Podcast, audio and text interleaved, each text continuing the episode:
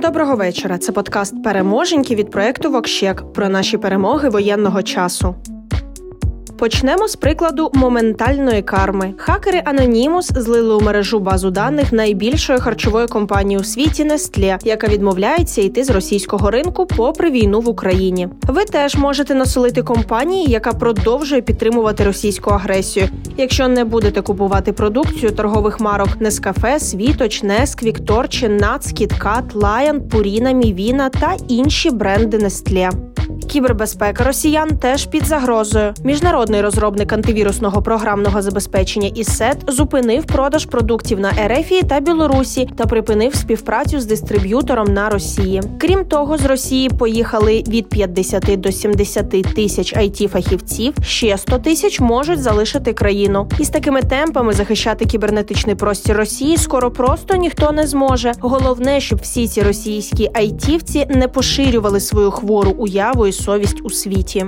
Російська економіка летить у прірву. Лише вчора ми казали, що аеропорт Шереметєво відправив 40% персоналу у прості. Як сьогодні ми дізнаємося, що російський автозаз теж відправляє працівників у прості через нестачу комплектуючих. Росіяни теж допомагають добити свою економіку своїми ж руками. Вони забрали з банків 1,2 трильйони рублів.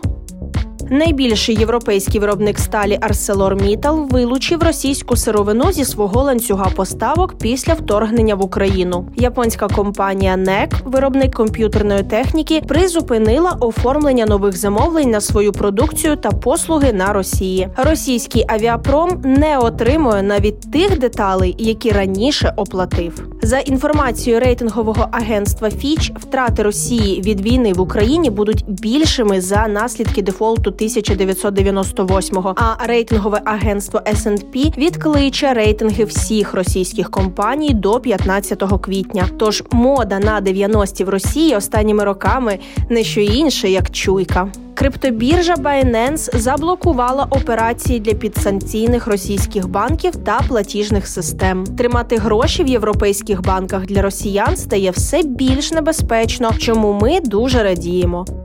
У Нідерландах всього заморозили російських активів на суму близько 400 мільйонів євро. Італія заморозила активи російських олігархів на понад 800 мільйонів євро. А у Фінляндії затримали 21 яхту, що може належати підсанкційним олігархам Ерефії. І до новин краси Oriflame заявила, що зупиняє інвестиції на Ерефію і закриває продаж продукції для незареєстрованих покупців. Росіяни не зможуть більше отримати і офіційне підтвердження знання англійської мови. Власники системи тестування англійської мови IELTS призупиняють реєстрацію на іспити для росіян. Та по правді кажучи, кому та англійська на Росії потрібна. Міжнародні компанії пішли з ринку, за кордон росіянам теж не можна. А здається, їм час вчити північно-корейську. Хоча сподіваємось, і там їх не захочуть бачити.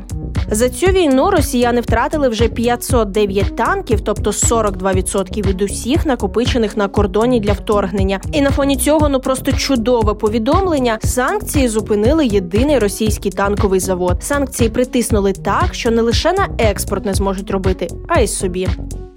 Перевага у небі у росіян теж щодня зменшується. Сьогодні збили сотий літак окупантів. Ймовірно, це зробили саме над Маріуполем, і вдалося збити винищувач, що кілька днів обстрілював місто. Попри всю брехню російської пропагандистської машини, місто залишається українським. А пункт призначення Чорнобаївка відбувся у восьме. Сподіваємось, орки продовжать їздити у вікенд в одну сторону у це чарівне містечко України.